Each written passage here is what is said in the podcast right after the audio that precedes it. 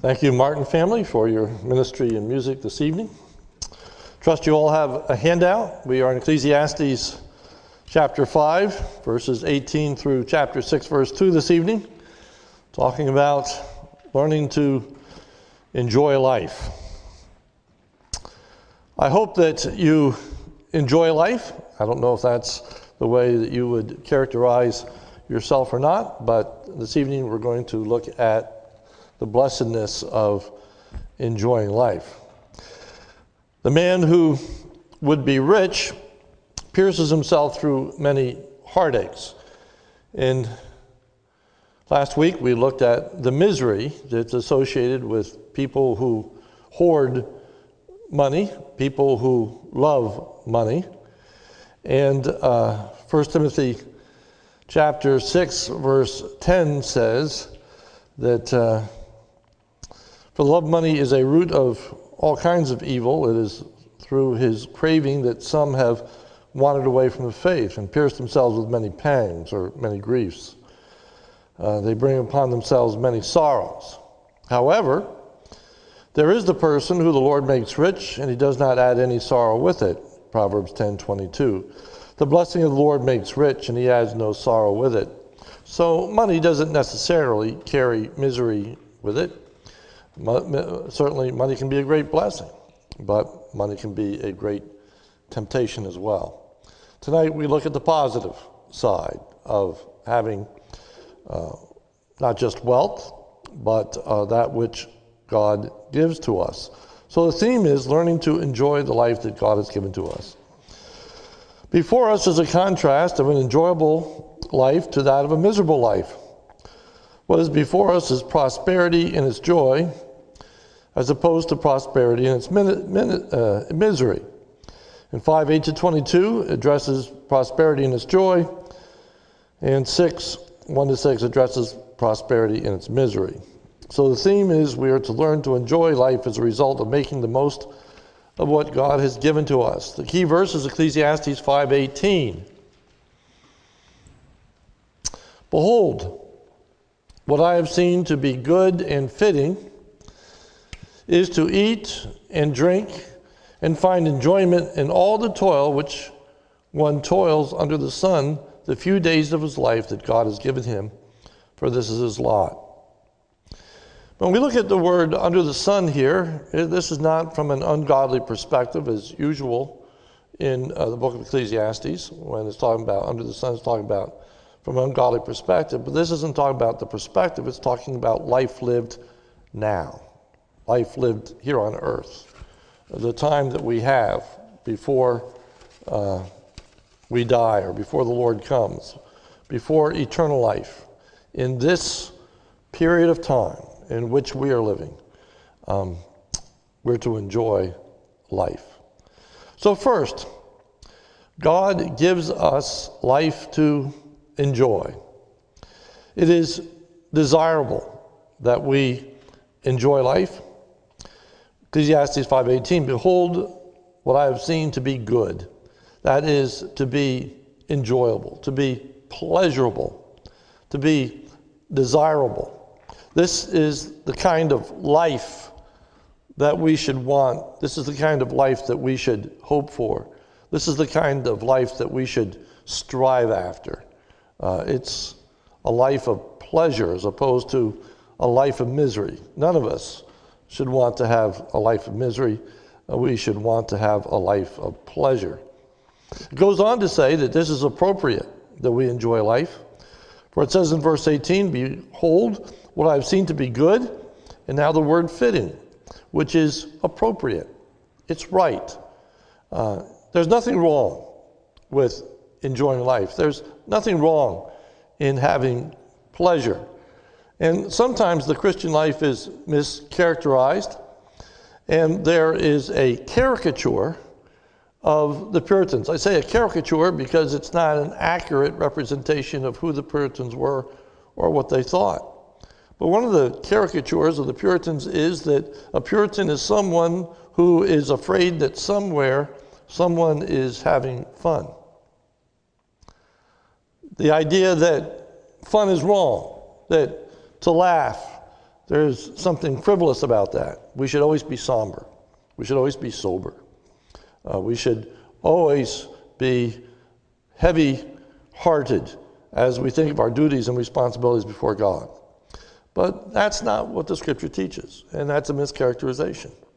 It's fitting for us to enjoy life, to have a good time, to experience pleasure. Thirdly, we are to enjoy life's simple pleasures. Behold, what I've seen to be good and fitting is to eat and drink and find enjoyment. Uh, the simple pleasure of eating and drinking. Uh, most of us know the joy there is in just enjoying a good dinner. Uh, like to go out to eat, uh, like to uh, savor food. Uh, just an aside, but those of you who knew our brother uh, Al, um, uh, Bonnie, what's his last name? Thank you, Al Vibona. Uh, he would always talk about how he loved his meal. He would sit there and savor whatever it was that he was eating, and he just took great pleasure in eating. Well, actually, the scripture says that we should enjoy eating, we, we should enjoy drinking. Uh, we, we should enjoy the simple pleasures in life. And it's appropriate to enjoy life because life is short. Behold, what I've seen to be good and fitting is to eat and drink and find enjoyment in toil with which one toils under the sun, the few days of his life that God has given him. Life is short, and it's very important for us to remember that life is short. There's a, a, famous verse that many of us know, and that is that uh, uh, we are to number our na- days uh, so that we might apply them unto wisdom. The idea being that life is short and we want to live life wisely. But in this context, it's remember the life is short so that you don't miss out on enjoying life. We'll expand upon that a little later uh, in the uh, in com- upcoming verses. But life is short. It's appropriate that we actually enjoy our work. Ecclesiastes 5:18 Behold what I have seen to be good and fitting is to eat and drink and find enjoyment in all the toil which one toils under the sun. Toil. Toil. It's a word for extremely hard work, for that which is exhausting. Exhausting. And it might sound like an oddity to find pleasure in that which is exhausting, but not so. For we're to enjoy our work, although work can be tough. I have here originally work was to be fulfilling. Genesis 2:15. The Lord took the man who put him in the garden of Eden to work it and to keep it.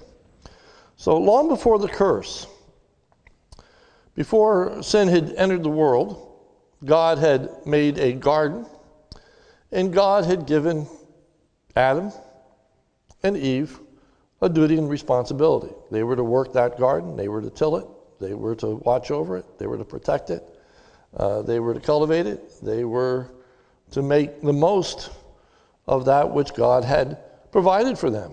That was a blessing, that was a joy.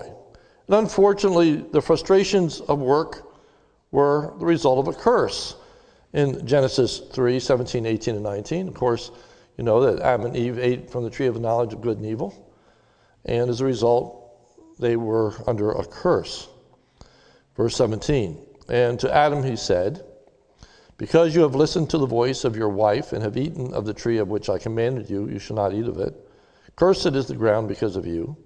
In pain you shall eat of it all the days of your life. Thorns and thistles it shall bring forth for you. You shall eat the plants of the field. By the sweat of your face shall eat bread till you return to the ground. For out of it you were taken, for you are dust, and to dust you shall return.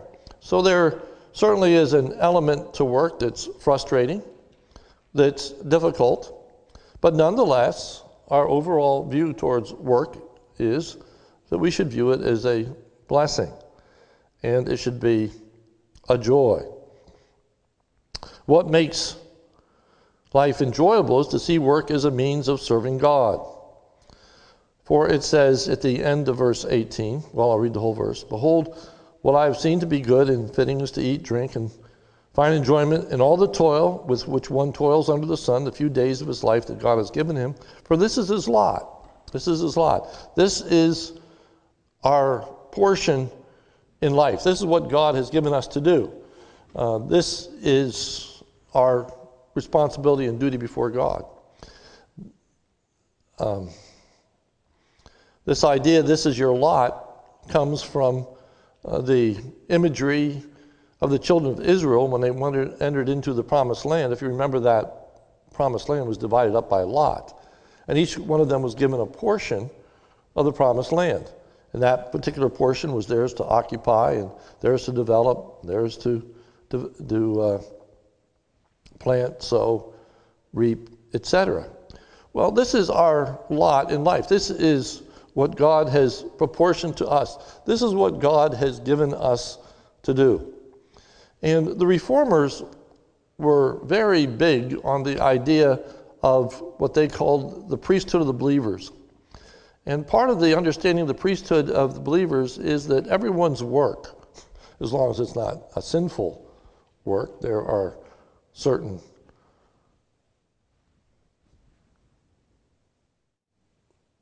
jobs, I guess, that we as Christians shouldn't uh, occupy. You know, I won't go into detail about those, but generally speaking, uh, work is to be seen as our service before God. Uh, it should be viewed as a vocation. Vocation meaning calling.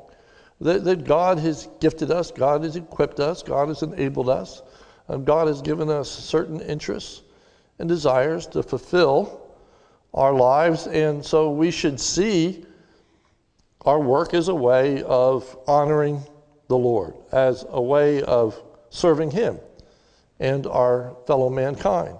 So as we do our work, we are a blessing to others, and we're a blessing to God by our work ethic and by the way in which we do our job. And it's very important for us to realize that, you know, our, our concept of heaven uh, is, I think, a bit misplaced, as you have heard me say many times.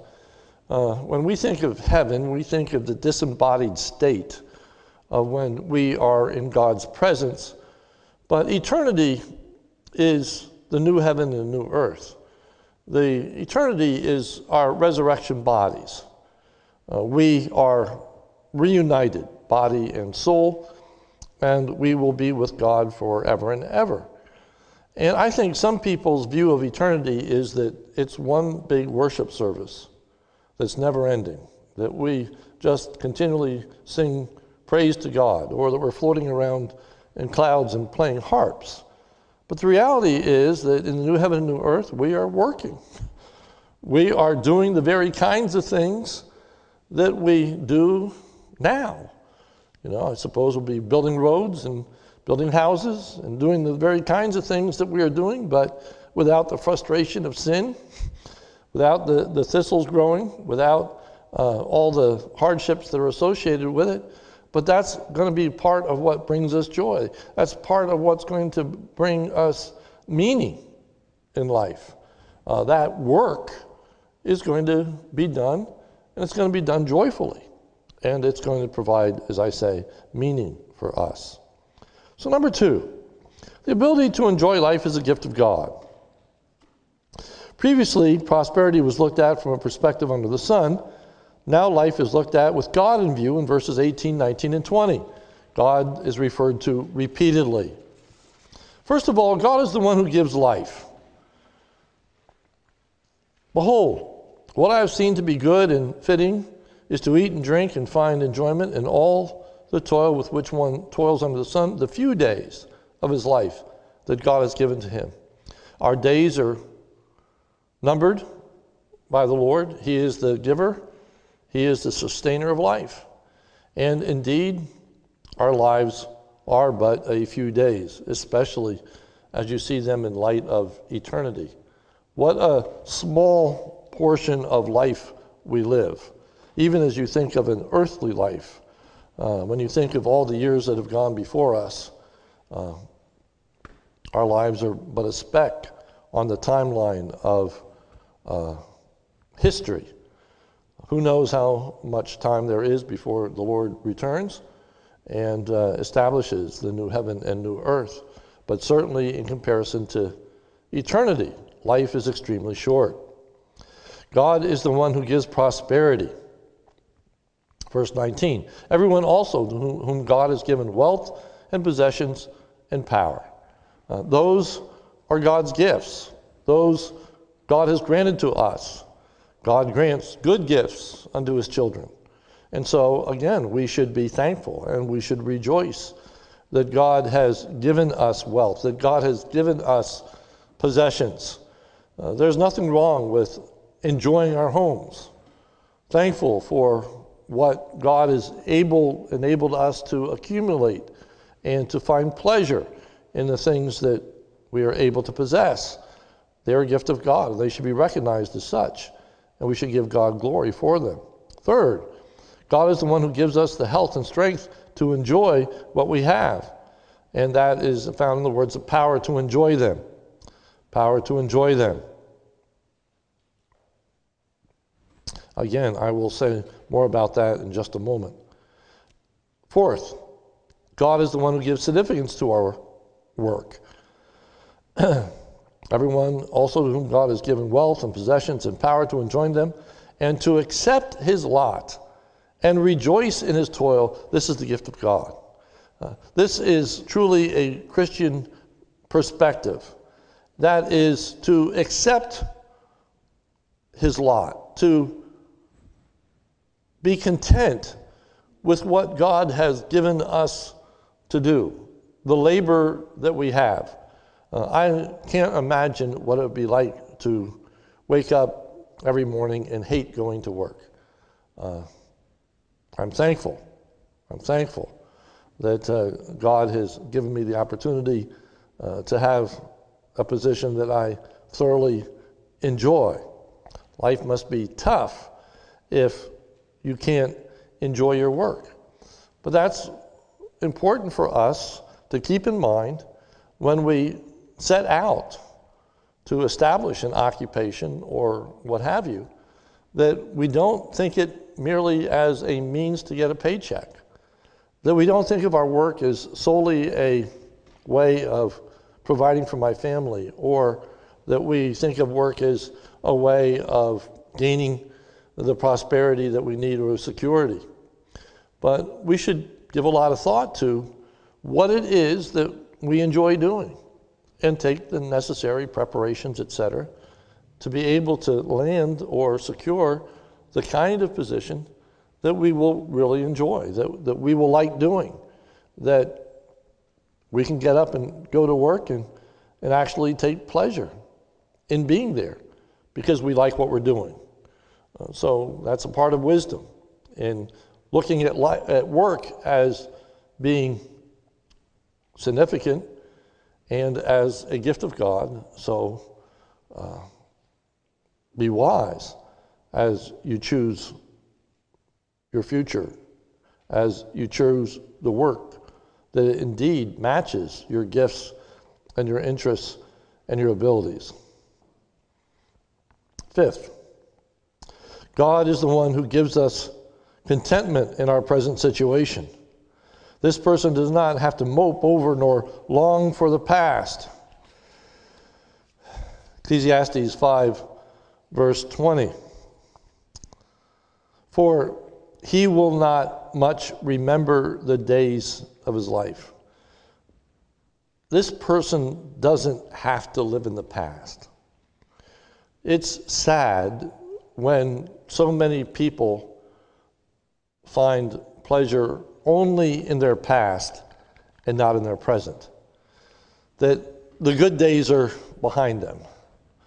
These ought to be the good days, the days that we're living now, and even the days that we are going to live in the future.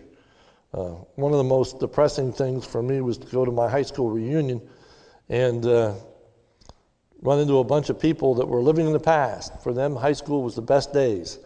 It was when they were playing sports. It was when they were doing this. It was when they were doing that, and they're not doing that anymore. And, and they were talking about the good old days. Well, uh, my high school years were not my good old days. Uh, I'm very thankful for life as it presently is. And we are uh, not to be remembering the good old days all the time, but we're to think about the good present days, the days in which we are now living, the days in which we still have opportunity to serve and to honor and glorify God. And B, through trust in God, the person is preoccupied with his present goodness. Notice verse 20. For he will not much remember the days of his life. Why? Because God keeps him occupied with joy in his heart. Because he's content, because he's happy. And in being happy, you don't have to get out the yearbooks, you don't have to get out the photo albums, you don't have to just go back and remember life when it was good, but life is good now. And it takes on an entirely different perspective. Number three, few things are more pitiful than to be rich. there are it's a few things are more pitiful than to be richly blessed and fail to enjoy it. Solomon has seen a senseless waste. He says there is an evil that I've seen under the sun, and it lies heavy on mankind. When Solomon speaks of an evil here, he's not talking about a moral evil. He's not talking about that which is uh, immoral. Solomon is speaking of that which is senseless. Evil in the sense that it's bad, not bad ethically, but bad in the sense of unpleasurable, not good. It's a real shame. I have here it's a crime, but again, not in a legal sense, but we, we talk about that in a uh, more uh, common vernacular. Uh, it's a pity that people can have so much and still be so unhappy. The problem that Solomon sees is all too common. For it says it lies heavy on mankind, like the way the NAS translates it, prevalent among men. In other words, this is not a rarity. This is not uncommon. This is not unusual. That is, that people fail to enjoy what they have. Unfortunately, it's all too common. The problem is then described. That is, the man has everything he could want in life. A man to whom God gives wealth, possessions, and honor, so he lacks nothing of all that he desires. Now, if anyone give, can give testimony to that, that's Solomon, who was given these things in great abundance and yet failed to enjoy life and was off seeking pleasure and doing all these other things and never really enjoyed life. But the reality is that many, many people, not to the degree of Solomon, that have that kind of wealth or that kind of possessions or that kind of honor, but nevertheless, they do have some money, they do have some possessions, and they have a measure of respect. Two, however, he does not have control over the things so as to enjoy them. Ecclesiastes 6 2 A man to whom God gives wealth, possessions, and honor, so he lacks nothing of all that he desires, yet, not, yet God does not give him power to enjoy them. One of the aspects, going back to the idea that life is short, is that many times we fail to recognize that life is short when we're young. There's an interesting progression that takes place in Ecclesiastes. And when you get to the end, when you get to chapter 12, you know the, the famous verse, remember now the Creator in the days of thy youth before the evil days come? Well, two verses before that, it says, Rejoice, O young man, in thy youth. Let thy heart cheer thee in the days of thy youth. Be happy when you're young. Enjoy life when you're young. You know, so many people, their whole desire is getting ahead getting possessions, getting wealth, that all they do is work. And they never have time for enjoyment. They never have time for the simple things. And one of the saddest things in life is the way in which people put off enjoyment. You know, they, they work towards the aspect of retirement. And when I retire, then I can finally enjoy everything that, that I have. Well, sometimes retirement comes and you don't have the health to enjoy the things that you once did. I, I remember my aunt telling me a story when I was young. My aunt lived during the Great Depression. She had a job, and uh, she worked hard at that job. And of course, during the pre- Depression time was really, uh, money was really tight. And uh, she was not only working for herself, but she was helping to support the family. Uh, my grandfather, her father, was actually a superintendent of schools, but through the Depression, he lost his position. Uh, my gra- grandmother became, uh, uh, started turning the house into a boarding house and would keep people that would come into the area, et cetera, et cetera. They were poor. And uh, my aunt said to me, You know, she said, when, when I was young and I was working, uh, she worked right across the uh, street from a uh, drugstore where there was a soda fountain. Everybody know what I mean by a soda fountain? Where you could sit down and they would serve you a milkshake or an ice cream sundae and stuff. She said, I'd walk by that every day and just think about it'd be wonderful to walk in there and get an ice cream sundae. She said, I never did. She said, I thought it was frivolous. She said, I thought that was selfish. And she said, I always look forward to the day in which I'd have plenty of money and I could afford an ice cream sundae. She said, Now I'm old. Now I'm retired. Now I have money. I can afford an ice cream sundae. But she said, I'm a diabetic. She said, I really shouldn't eat one. Life is short. Life is short. And we can view life as we are preparing for this time in our life when we are going to really be able to enjoy life. One of the sad aspects of life is when people look forward to the time that their kids are grown and out of the house then they can enjoy life. I submit to you, we can enjoy life while our kids are young, while our kids are home, while we are still caring for them. Maybe we have to remind ourselves, maybe we have to take some time, go on dates with our spouse, carve some niches so that we have some, some freedom to, to do some things. But it's interesting that the scripture warns us against the failure to enjoy life now. Obviously, I'm not talking about a hedonistic view of life in which we just throw off all responsibility all we're doing is thinking about pleasure and joy. I'm not talking about a worldly sense. But what I'm saying to you is if we're not careful, we can get a really strange view of what the Christian life looks like and view all kinds of just enjoying life as to be, again, frivolous or unimportant or insignificant. Remember, life is short. Life is short. And uh, who knows how many days you'll have to enjoy life. So enjoy it now. Three, rather, someone ends up enjoying them instead.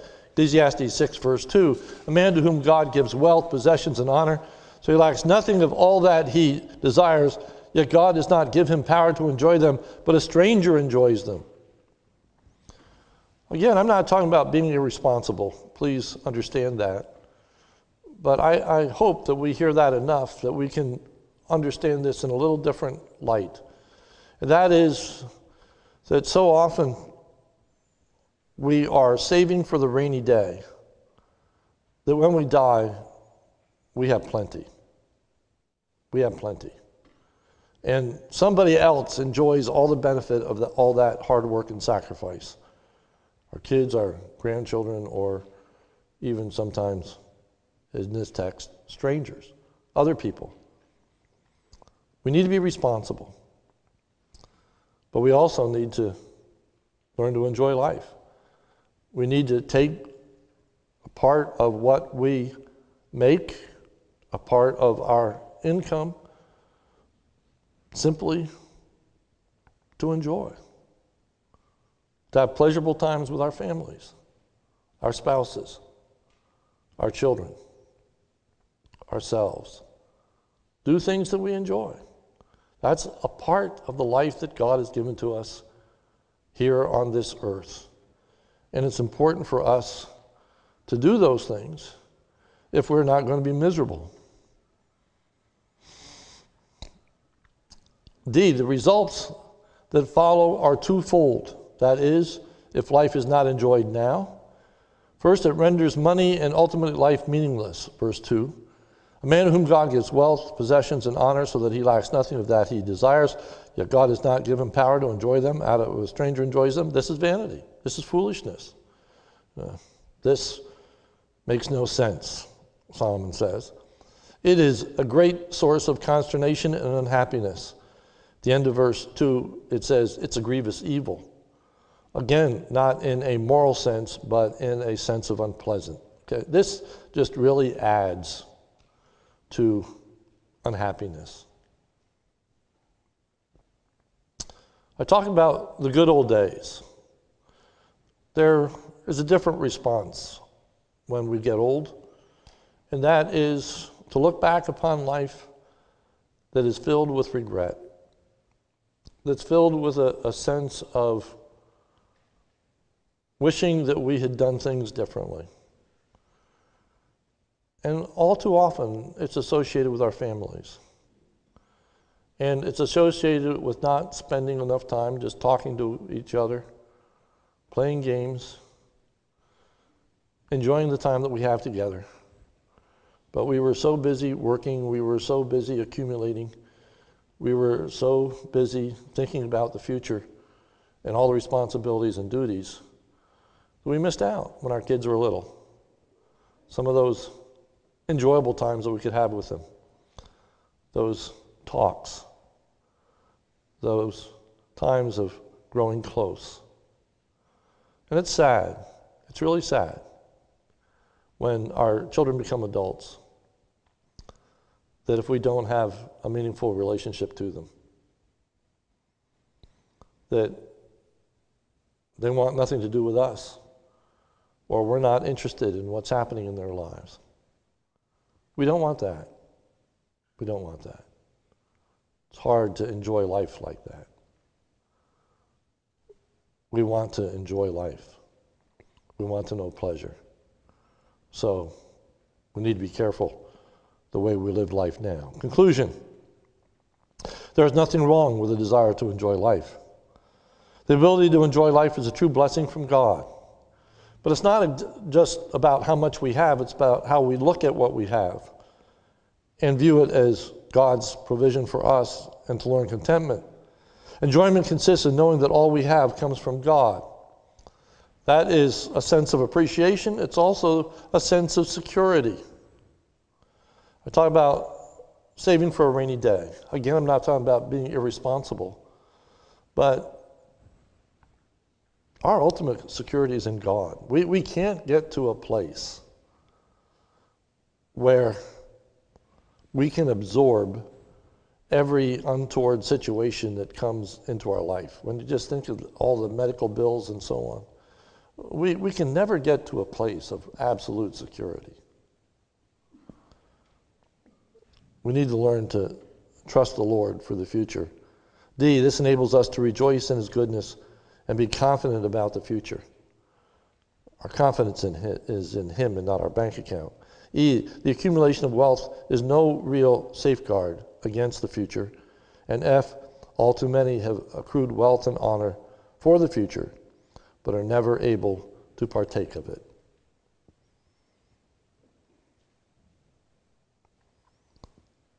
Some people dream of traveling. But then when they get older, they have limitations. They can't travel.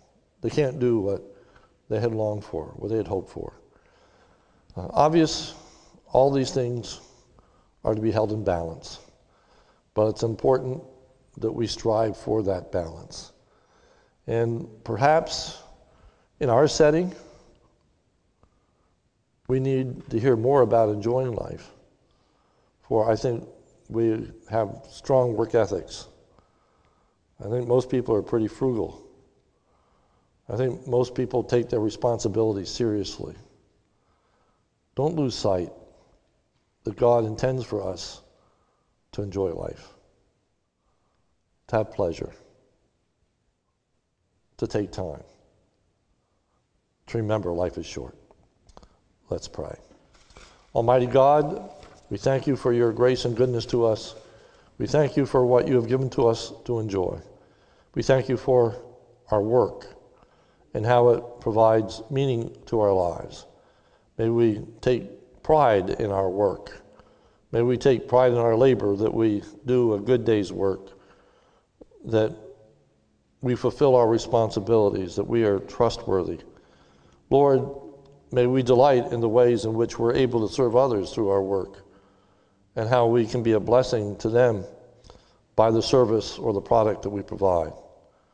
Oh Lord, help us to remember that life is short and help us not just to dwell upon the future, not knowing how many days we're going to have. But Lord, may we make the most of this, this moment in which we live. May we be concerned about our families. May we be concerned about really being involved in their lives. And may we find joy in being together and enjoying what you have given to us. For it's in Jesus' name that we pray. Amen. Thank you. And you are dismissed.